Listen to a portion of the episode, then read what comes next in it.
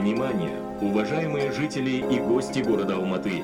В связи с ростом количества зараженных коронавирусной инфекцией, наш город находится в красной зоне. Убедительно просим вас соблюдать все требования... Добрый день! Вы слушаете подкаст «Койко-место». Меня зовут Светлана Ромашкина. Я главный редактор сайта «Власть». Сегодня у нас необычный выпуск. Вирусолог Асель Мусабекова расскажет о том, почему все внезапно стали говорить о том, что к нынешней пандемии могла привести возможная утечка вируса COVID-19 из научной лаборатории. Коротко напомню, что эта теория была давно. С самого начала пандемии часто упоминали Уханьский институт вирусологии, в котором еще в нулевых начали исследовать коронавирус. В декабре 2019 года органы здравоохранения Уханя сообщили о случаях пневмонии, связанной с неизвестным коронавирусом. В течение января и февраля 2020 года институт обвиняли в том, что он был источником вспышки вследствие случайной утечки. Он опровергал эти обвинения. В конце марта этого года Всемирная организация здравоохранения выпустила доклад по итогам поездки в китайский Ухань, где она пыталась выяснить происхождение коронавируса. В докладе говорится, что пандемия, скорее всего, не результат утечки из лаборатории. 14 мая в журнале Science вышла статья группы ученых о том, что необходимы дополнительные исследования о причинах начала пандемии и нужно внимательнее рассмотреть лабораторный путь передачи вируса. Тут надо заметить, что не обсуждается теория искусственного создания вируса. Речь идет о том, что вирус мог сбежать. 26 мая президент США Джо Байден отдал распоряжение спецслужбам провести расследование версии об утечке вируса COVID-19 из лаборатории Института в Ухане. Сейчас ВОЗ рассматривает четыре причины возникновения COVID-19. О них рассказывает вирусолог Лисель Мусабекова.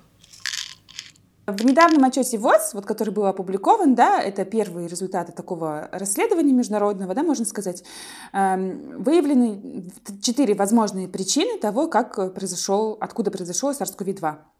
Первое это непосредственно от эм, животного какого-то, и скорее всего, что это летучие мыши. Почему летучие мыши? Потому что мы знаем, что это животные, которые являются важнейшим резервуаром многих вирусов, и не только вирусов, и особенно коронавирусов, да, и а, как бы летучим мышам от этих вирусов не холодно, не жарко, как правило, да, но они именно поэтому они хороши как переносчик. То есть напрямую от животного к человеку. Условно человек пошел в пещеру, встретился там с летучей мышкой, и вот она его укусила заразила. Второй вариант – это когда у нас есть промежуточный хозяин. То есть летучая мышь, вирус перешел на промежуточного хозяина, какого-то маленького млекопитающего, например, да, и потом уже встретился с человеком. Третья версия – это э, замороженное мясо, ну вообще продукт питания от вот этого животного, да, дикого. То есть, условно говоря, уханьский рынок, мясо летучих мышей, и э, через э, употребление этого мяса человек мог заразиться. И четвертая версия – это искусственное происхождение.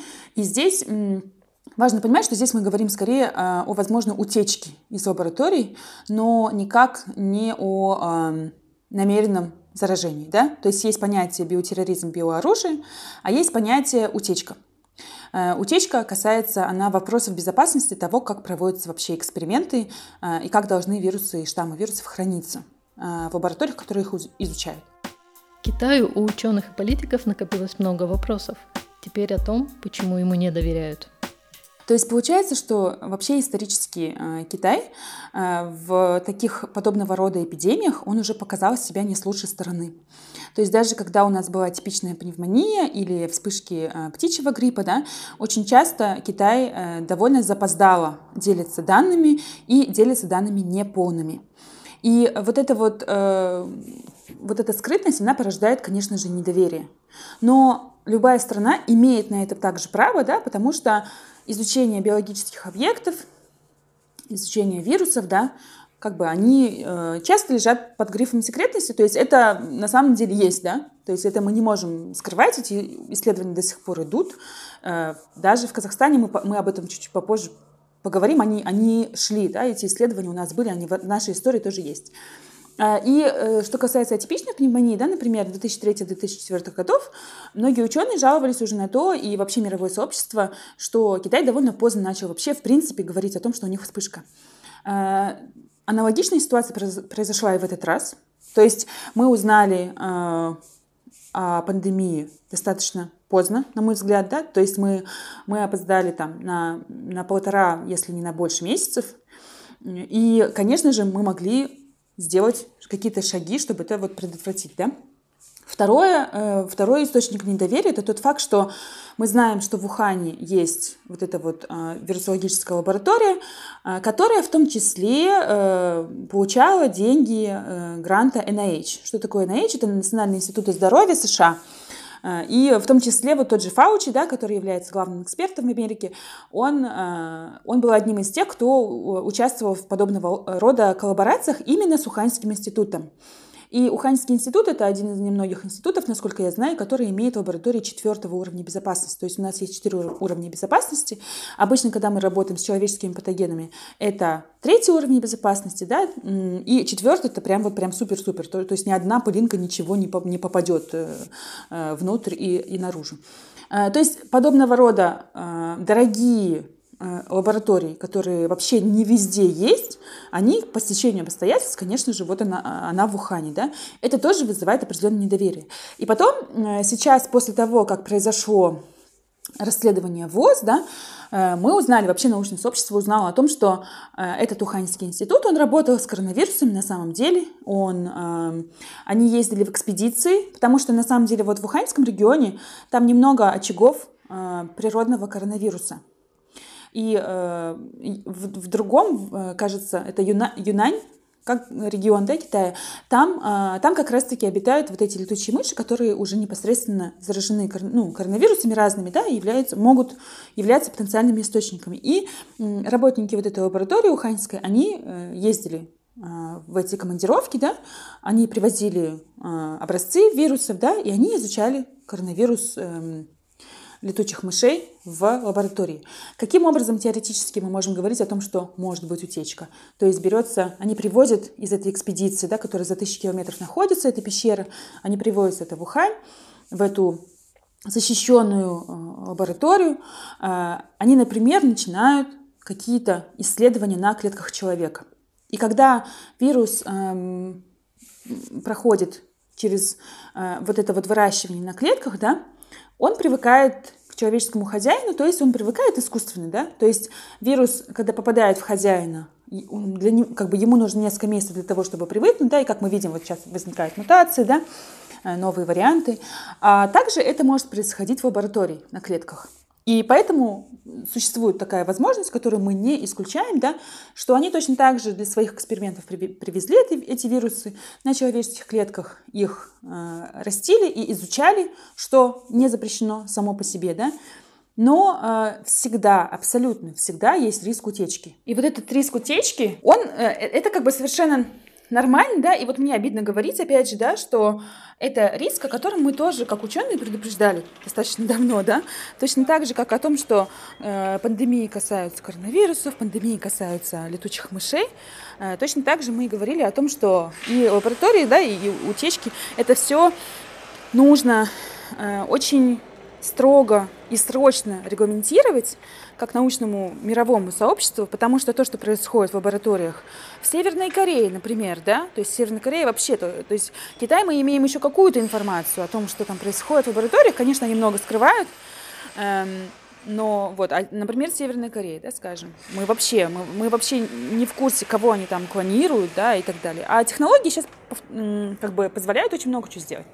И вот получается, что вот этот третий пункт, да, по недоверию, он эм, почему произошел? Потому что э, Уханьская лаборатория практически не дает никаких данных о том, что там происходило.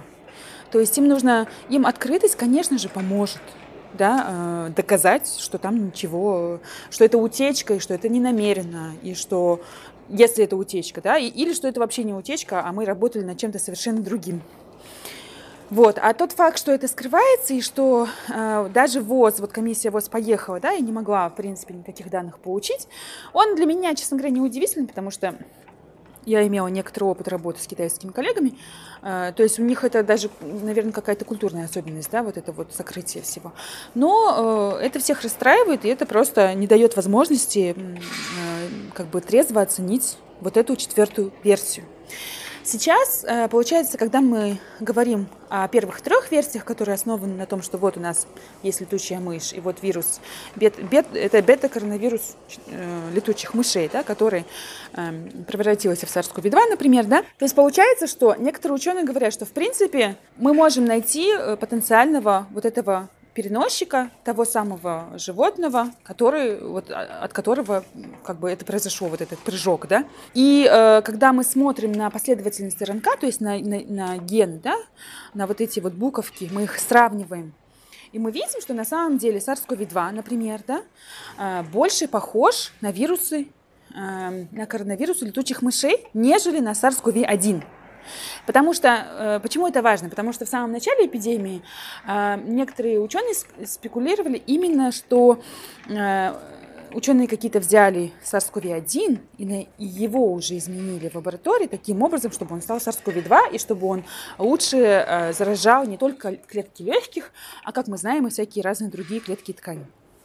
И вот эта вот теория, она уже не поддается никакому, то есть она, она, она абсолютно уже а, опровергнута, да, потому что как раз-таки схожесть больше с коронавирусом летучих мышей. Вот. А дальше уже или это летучая мышь, которая встретилась на базаре в виде мяса, или это летучая мышь, которая э, каким-то образом встретилась человеку в дикой среде, Потому что это возможно, мы говорим о перенаселенном Китае, мы говорим о различных диких животных, которые обитают вблизи больших городов Китая. На самом деле это есть, да?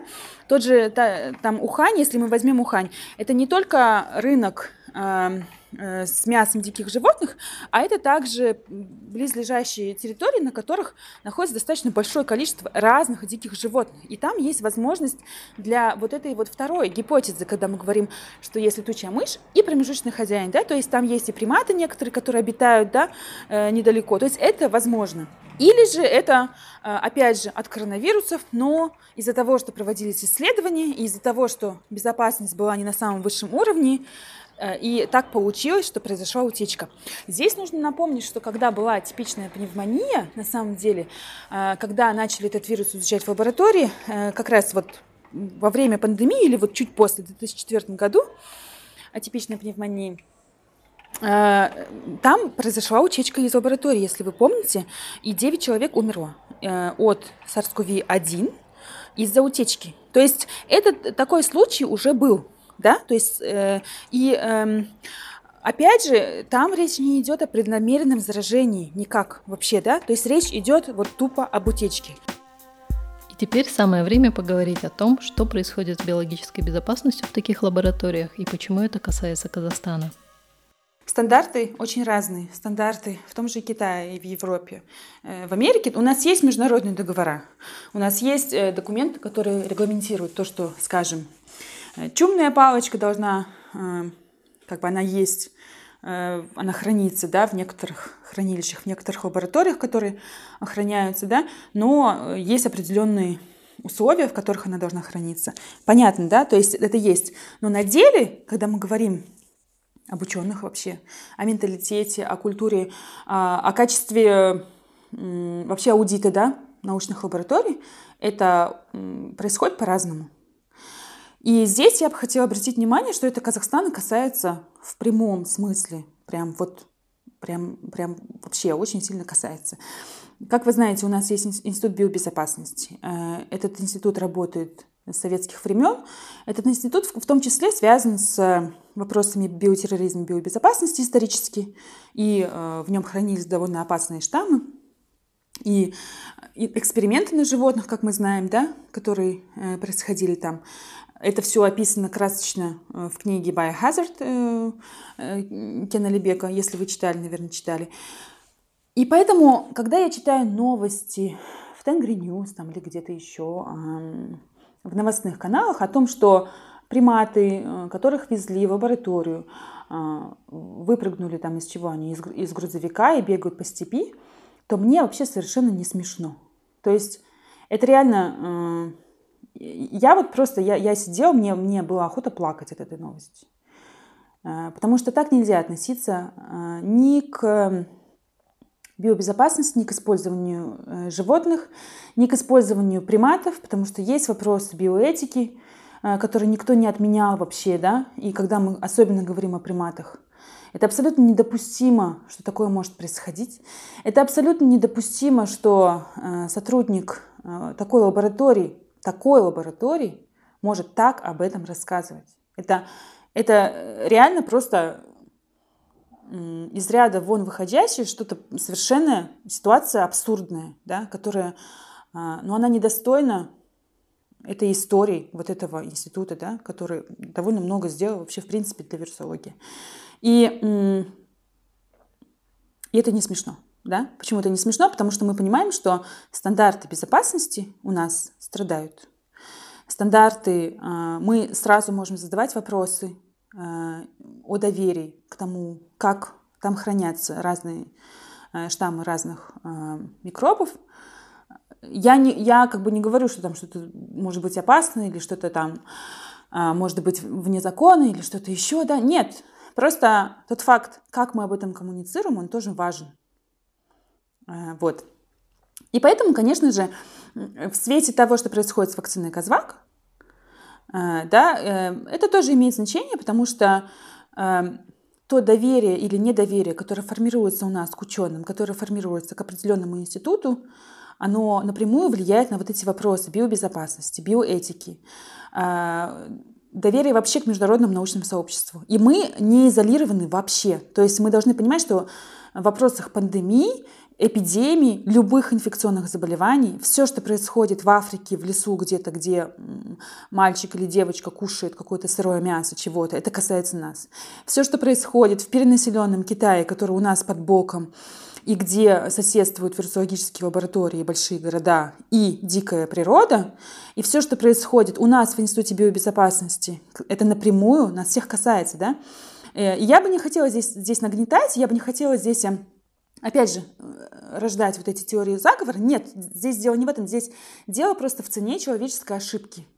То есть никто никого э, преднамеренно сейчас заражать не будет. Ну, мою, как бы я в это верю, да, потому что я все-таки не, не, могу, не хочу я верить в, как бы в другое, да.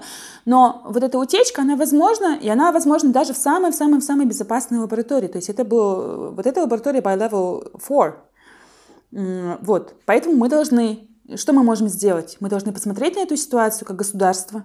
Мы должны сделать работу над ошибками о том, что происходит у нас. Мы должны в конце концов отремонтировать эти лаборатории, чтобы они стали нормальными, а не 40-летней давности. В конце концов, э, разработчики очень часто говорили о том, что у них нет интернета в институте. Я помню, что э, руководитель лаборатории принимал участие в прямом эфире. Ей нужно было выехать из института и стоять возле телевизионной вышки или какой-то еще вышки для того, чтобы у нее ловил интернет. То есть вы понимаете, в каком состоянии находится вот этот институт, если в нем нет интернета? То есть как могут разработчики написать вовремя статью, если у них нет интернета, если у них нет вообще доступа к базам данных? То есть мы об этом, обо всем должны думать, прежде чем вообще говорить о том, что у нас производится 5 вакцин. И это в первую очередь вопросы безопасности. И это вопросы безопасности, которые все чаще и чаще будут появляться, потому что все чаще и чаще с перенаселением будет э, возникать пандемии. И это нужно принять, и над этим нужно работать, и в это нужно вкладывать. Нужно вкладывать в человеческий потенциал, который понимает, чтобы были люди, которые понимают, как это делается правильно. И чтобы были люди, которые могли сказать, вслух, что что-то делается неправильно. А, сибирская язва, да, у нас есть на, на самом деле места захоронения сибирской язвы. Я не знаю, слышали ли вы об этом, но у нас есть несколько таких очагов, на которые тоже нужно обратить внимание. Затем, например, а, у нас есть холера на юге. И поэтому э, здесь относительно, когда мы говорим про инфекционных заболевания, мы вообще должны понимать, что стратегия сокрытия чего-то, она никогда не работает в пользу страны. Никогда, вообще никогда. Э, Узбекистан тот же самый, он эм, более исправно отчитывается о холере, чем Казахстан. Хотя у нас, вот, у нас там как раз приграничные регионы, где это происходит. И когда Узбекистан отчитывается об этом, он получает э, помощь от ВОЗ. Если мы об этом не говорим, тогда мы и помощи не получим. Да? То есть мы, мы, мы вот реально вот это должны понять. Здесь не работает абсолютно система сокрытия. И, возможно, она у нас существует, потому что существует перестраховка, э, и люди, которые ответственны за это, они просто боятся об этом говорить, потому что там боятся потерять рабочее место и так далее. Для этого нужен грамотный менеджмент инфекционных заболеваний, который э, опустит вот эту перестраховку, который не будет наказывать за наличие данных, а будет наоборот э, поощрять за то, что данные правдивы. Вот. И вот это, конечно, мне кажется, возможно, вот для нашей страны, это если закончить так на позитиве, да, это реальный шанс сейчас полностью пересмотреть политику относительно инфекционных заболеваний э, и э, взять курс на вот эту открытость и наличие данных. Это реально поможет всем. Китай начал изучать коронавирусы еще в нулевых, и сейчас многие задаются вопросом, зачем вообще это нужно было делать. Асель объясняет, зачем ученые изучают вирусы и заражают ими лабораторных животных. Нужно понимать, что э, есть уже десятки лабораторий, которые вообще изучают летучих мышей. То есть они э, прям выращивают летучих мышек, в лаборатории да, и, и изучают их. А, выращивают также животных, которые э, так называемые гуманизированные животные. Это животные, у которых иммунная система э, похожа. Ну, не только иммунная система, а некоторые вот молекулы, да, они берутся э, человеческие, да, например, мышка. Какая-нибудь мышка, которая определенный вид, который уже вот привык жить в лаборатории, да, и они, у них определенный генотип. Мы меняем этих мышек, модифицируем, мы делаем так, что у этой мышки в клетке вырастает э, белок человеческий и вылезает на поверхность клетки, да, и мы можем использовать вот эту мышку как модель для инфекции. Э, и получается, вот у нас есть сами животные, которые могут, например, э, как бы заражаться коронавирусами и потенциальные переносчики. У нас есть животные, которых мы делаем такими, да, чтобы они могли э, быть заражаемы, и мы могли на них тестировать. У нас есть клетки, разные-разные клетки. Э, та самая нашумевшая линия клеток, помните, ХЭК 293, которую обвиняли в том, что для того, чтобы ее сделать, э, убили 293 младенца. Да, на самом деле, я надеюсь, что вы понимаете, что это не так. Это эмбриональная клеточная линия. Почему нам нужны эмбриональные клеточные линии? Потому что очень часто вирусы, они э, Вообще клетки, чтобы они росли в лаборатории, э, у них есть э, какой-то предел э, количества раз, когда они могут размножаться, делиться, да, клетки. И поэтому в клеточной биологии очень часто используются линии или раковых, раковые линии, да, потому что раковые клетки бесконечно могут как бы делиться, либо это эмбриональные Э, то есть клетки эмбрионов, потому что это как раз-таки клетки, которые еще не превратились во взрослые ткани, да, а они имеют вот эту способность бесконечно делиться. Вот. И поэтому исторически э, очень часто даже для производства вакцин да, э, используются именно эмбриональные клеточные линии, потому что в них и в них некоторые вирусы чувствуют себя лучше всего. Например, вот скажем, вирус краснухи, его не удалось бы эм, получить, если бы не эмбриональная клеточная линия Вистар. То есть мы бы вообще не получили эту вакцину. То есть э, зачем нам нужно выращивать? Вот, скажем, вот у нас есть краснуха. Краснуха опасна для беременных. А, смертельно, может быть опасно для плода. Нам нужно сделать вакцину. Нам нужно по старой, по э, старой классической технологии э, да, производства вакцин, нам нужно вырастить этот вирус, его или ослабить, или инактивировать. Но в любом случае нам нужно его вырастить.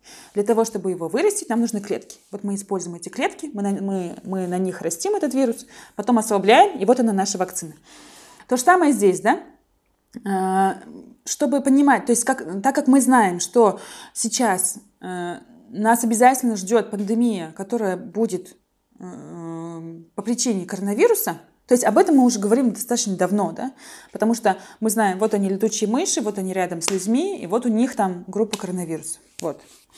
Э, мы должны эти коронавирусы изучать, мы должны научиться их выращивать заранее, то есть для того, чтобы потом э, мы могли в короткое время или уже как бы заранее да, понимать, в чем слабая сторона этого вируса, чтобы мы могли сделать лекарство, чтобы мы могли сделать вакцину.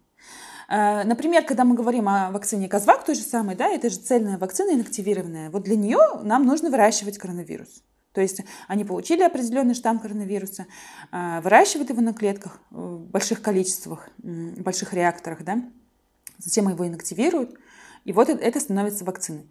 А, поэтому нам нужно как бы их изучать. Я работала в лаборатории, которая изучала вирусы насекомых.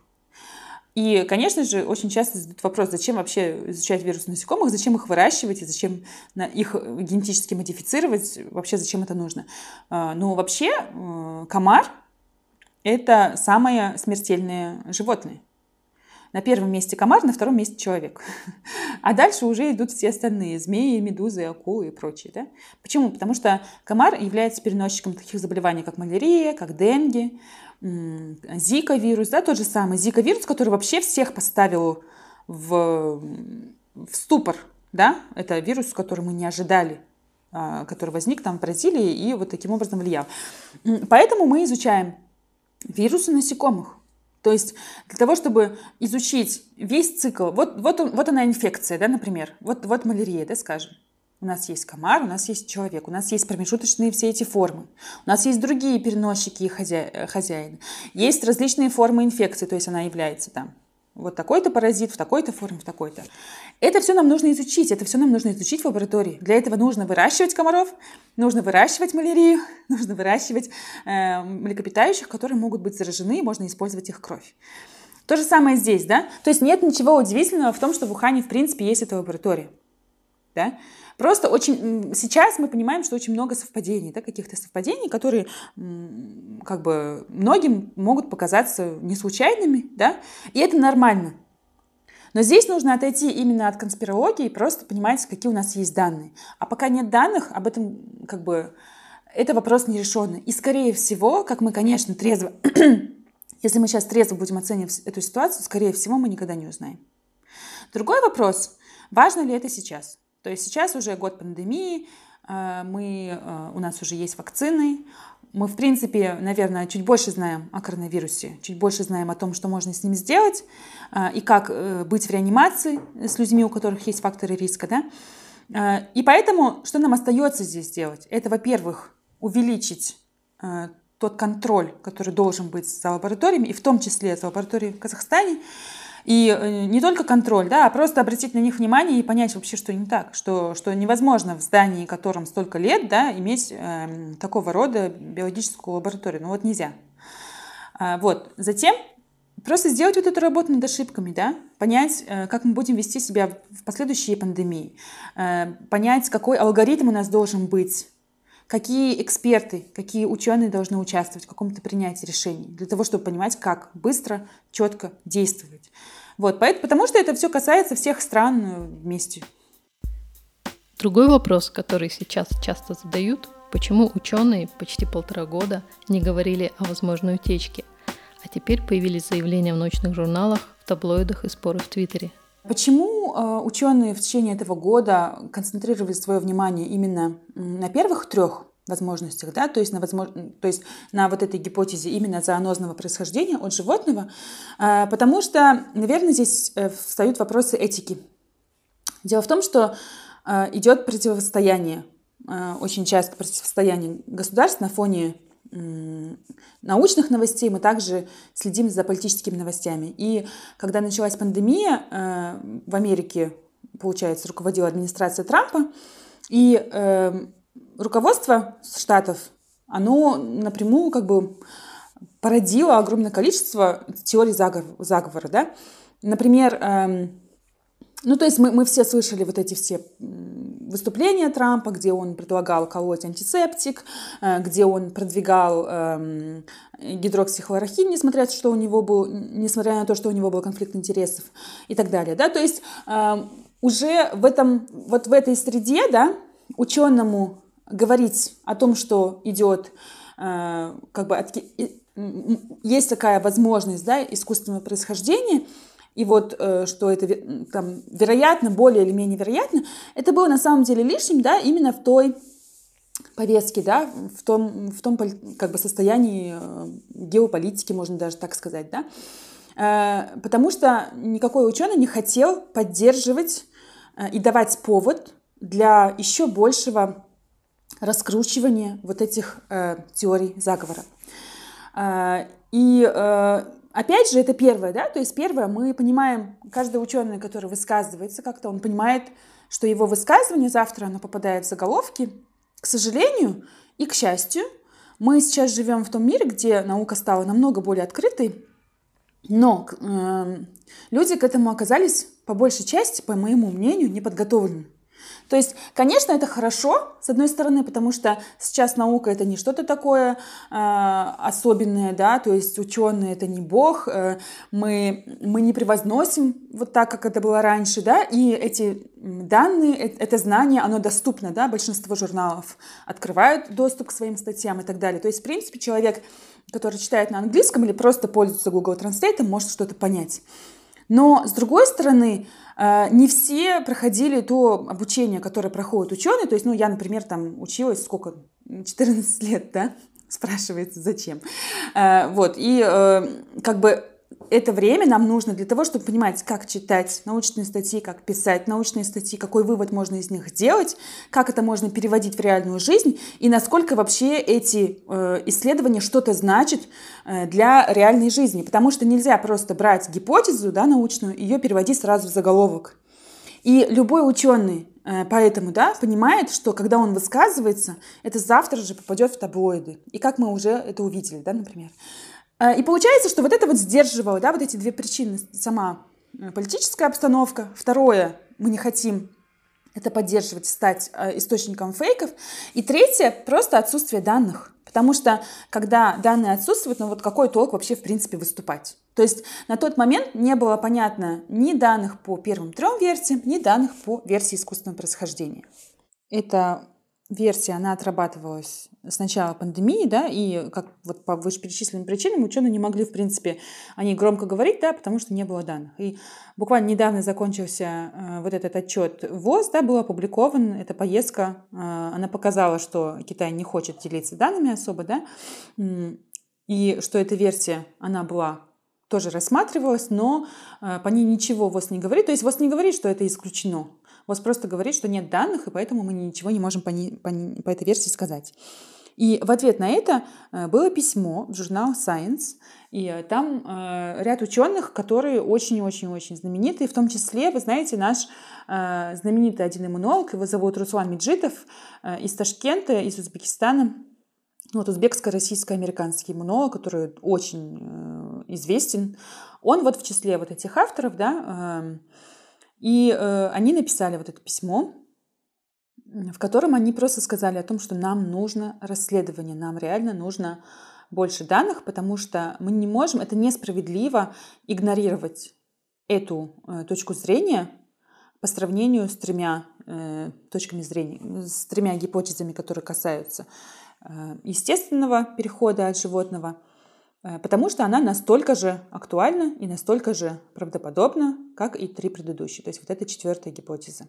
И просто мы требуем больше данных. И вот после этого было письмо в Daily Mail, где э, два ученых э, говорят о том, что невозможно с такой эм, последовательностью аминокислот иметь вот естественное происхождение. Да? На самом деле нет. Да? На самом деле они особо ничего там не доказывают, особо ничего нового они не говорят. Это ученые, которые также разрабатывали вакцину в каком-то роде конкуренты для разработчиков других, да, то есть у них есть определенный конфликт интересов. И тот факт, что Daily Mail опубликовал вот это вот громкое, ну, мы знаем все, что Daily Mail это таблоид, это желтая пресса, как правило, да, они публикуют все, там, кто с кем женится, разводится и так далее, да. И э, когда они публикуют вот это вот, вот эти заголовки с именами, с фотографиями этих двух ученых, Э, с такими громкими заявлениями, что не может быть естественного хозяина у SARS-CoV-2, э, до того, как вообще эти ученые публикуют саму публикацию, да, то есть до того, как мы вообще видим полный текст публикации и данные, э, это ужасно, конечно, да. То есть, видите, именно поэтому, именно поэтому ученые молчали год. Потому что когда написали они это письмо а, в Science, вот пошли вот такого рода, ну даже не фейки, да, а просто манипуляции, непонятно что вообще. Вот, поэтому вы сейчас просто будьте готовы, да, что вы сейчас увидите огромное-огромное количество а, разных видео с разными, в кавычках, знаменитыми вирусологами там, или еще с кем-то, которые будут так, эм, как бы это все утверждать. На самом деле мы, скорее всего, ответ не получим. То есть мы, скорее всего, это вообще никогда не узнаем. Мы просто можем использовать эту информацию в качестве э, информации для, раз, для размышления, для работы над ошибками. Последняя тема, которую мы затронули, это база данных, в которой хранится вся информация о генах и вирусах, и почему мы все зависим от нее. Еще хотела такую вещь сказать, что э, биологическая информация, вообще информация о, о генах, э, о белках, о строении разных молекул, да, это все находится в открытом доступе, но э, любая новая последовательность РНК или ДНК любого живого существа или вируса, мы знаем, э, как бы ученые должны, обязаны это аплодить на сайт NCBI. NCBI — это Институт э, биотехнологии США, да, Национальный институт э, биотехнологий. Да. Вообще, в принципе, э, то есть а, это самый главный ресурс мировой, э, который хранит вообще всю информацию о генах всего живого. И в том числе инфекции, в том числе человека, в том числе гены э, различных там при генетических заболеваниях, да, которые изменяются. То есть все, что публикуется в открытом доступе, что, что вообще публикуется в научных журналах, все эти последовательности, они обязаны там публиковаться. И это, по сути, принадлежит Америке. Почему? Потому что Америка за это платит. Она вот эти все огромные сервера, которые хранят всю эту информацию, да, они находятся там, в Национальных институтах здоровья в Америке, в Вашингтоне. И дело в том, что э, здесь в чем обвиняют китайских ученых? В том, что они э, вот эти вот... Почему мы не можем вообще узнать этот ответ на этот вопрос? Э, потому что некоторые ученые говорят о том, что Уханьский институт, он э, не загружал последовательности Э, РНК, вирусов, над которыми они на самом деле работали, э, это не было загружено в базу данных NCBI. И э, это как бы обвинение вот в этой, э, в сокрытии типа, да, что вот они скрывают. Просто так повелось, да, что на научное международное сообщество, кто платит, э, кто может содержать эти серваки, э, те люди и будут владеть этими данными, да, соответственно. И все ученые просто с этим соглашаются, потому что вообще не, не всякая страна может себе позволить содержать это огромное количество информации. Но меня здесь беспокоит, конечно, с точки зрения этики, да, э, факт вообще владения вот этой информацией, которая является достоянием всего человечества. И э, однажды, я помню, во время PhD тоже, да, там было что-то, было типа забастовки на NCBI, а, то ли это было а, урезывание бюджета а, Трампом, что-то вот вроде того. И тогда э, руководители NIH, они просто отрезали доступ на три дня. И от этого пострадали вообще все. То есть я помню, что мы заходили, то есть, э, и это, знаете, это, это как, ну, это, это вода и хлеб, да, любого биолога сейчас, да, то есть ты заходишь, ты хочешь прочитать статью, ты хочешь прочитать Э, ты хочешь найти секвенс какой-то, последовательность, да, ты хочешь э, понять, э, как этот белок похож на тот, который я изучаю, и для этого ты идешь на, на сайт NIH. И это такое общее благо для всех. Но если в какой-то момент они вдруг решат взять и выключить доступ ко всей этой информации, то очень многие страны вообще от, а, окажутся в такой ситуации, что у них вообще нет информации о, как бы, о молекулах. Да? То есть мы можем скачивать да, какое-то определенное, эм, там определенные серверы, они там доступны для скачивания раз там, в какое-то время, да? Э, но это не вся, конечно же, информация, да? И, и вот так, да? То есть это, э, о чем это говорит? О том, что очень важна независимость в биотехнологиях, независимость в молекулярной биологии. Нужны э, определенные инвестиции, средства, которые помогут содержать хотя бы какие-то базы данных каждой отдельной стране, э, для того, чтобы мы не оказывались в такой ситуации, что мы не хотим делиться этой информацией с международным сообществом, да, скажем, и, и вот так вот потом идут вот эти обвинения, да, то, что сейчас происходит между США и Китаем. И здесь, э, на самом деле, ученые практически ни при чем. Да? Здесь реально это большая-большая политическая гонка. И то, что сейчас вы все будете наблюдать, это больше э, именно вопросы противостояния США и Китая. А что можно сделать Казахстану в данном случае? Модернизировать лаборатории, в том числе сделать их достаточно безопасными, для того, чтобы мы могли спокойно сами изучать человеческие патогены, потому что у нас, в принципе, в стране очень мало лабораторий, которые могут спокойно изучать человеческие патогены. Реально мало.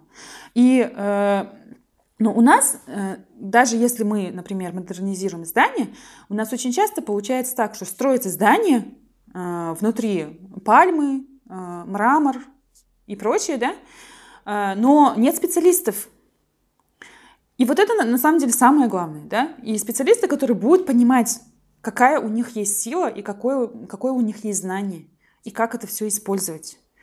И третье — это законодательство — Потому что у нас, вот как мы обсуждали э, с нашими героями, биологами в Home Faces, у нас очень слабое законодательство, что касается использования э, в терапии клеток. Из-за этого у нас процветают разные всякие клиники, которые колят клетки непонятно вообще чему и зачем. У нас очень слабое законодательство относительно вот, вообще инфекционных заболеваний, вот регуляции этой деятельности, потому что мы как-то об этом не задумывались, да, вообще. А, ну, потому что и специалистов как бы нету, ну и вообще как-то это было вторым делом, не, не совсем важным. Но, э, учитывая то, что у нас природный очаг чумы, что у нас есть сибирская язва, что у нас э, э, есть лаборатории, что у нас есть такая история изучения био, биооружия и так далее, да, мы должны реально в это, в это инвестировать, но с умом, инвестировать с. Вы слушали подкаст «Койко-место». С вами были вирусолог Асель Мусабекова, звукорежиссер Даниил Мусиров и главный редактор сайта «Власть» Светлана Ромашкина. Спасибо, что были с нами. До встречи.